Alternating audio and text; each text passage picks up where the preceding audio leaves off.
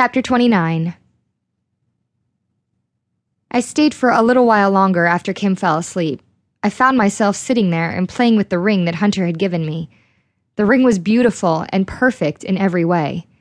It was a silver ring with a Celtic knot pattern and a red stone in the middle, like the one on my dagger.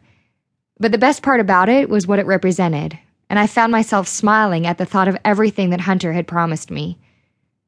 I didn't leave until after Jennifer came in the room. I felt much better leaving Kim with someone to watch over her. Jennifer said that Hunter and Ethan had gone back to the dorms, and Hunter would meet me there. On the way back to my dorm, I couldn't help but to wander around the academy. Sometimes it was hard to believe that this was all real. Everything at the academy seemed to be dark, except for the infirmary and for the gym. Walking by the gym, I found myself drawn inside. Samuel was lying on a mat. He sat up as soon as he heard me. What do you want? he asked. I could tell he was in a terrible mood, but I had to know the truth. I want to know if you let Benjamin in. Of course I didn't. I walked closer and stood near the mat, looking down at him. Why don't they trust you?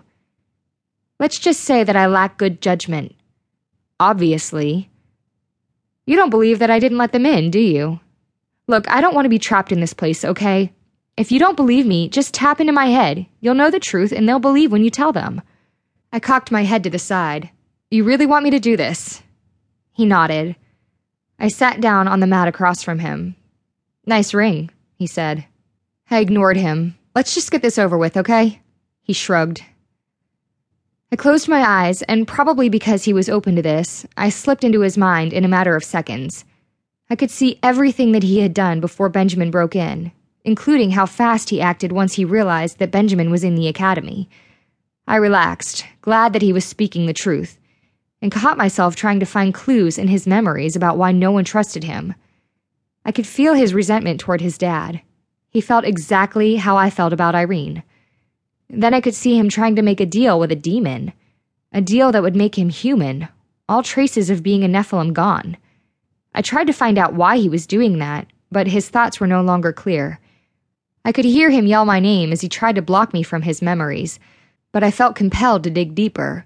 I tried to get more, but I suddenly felt my body slam against the mat at the gym and opened my eyes to find Samuel on top of me, with his lips on mine.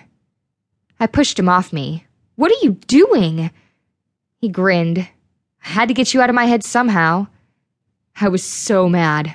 I wanted to slap him, but knowing that I was wrong about invading his privacy like that, I just got up and stormed out of there.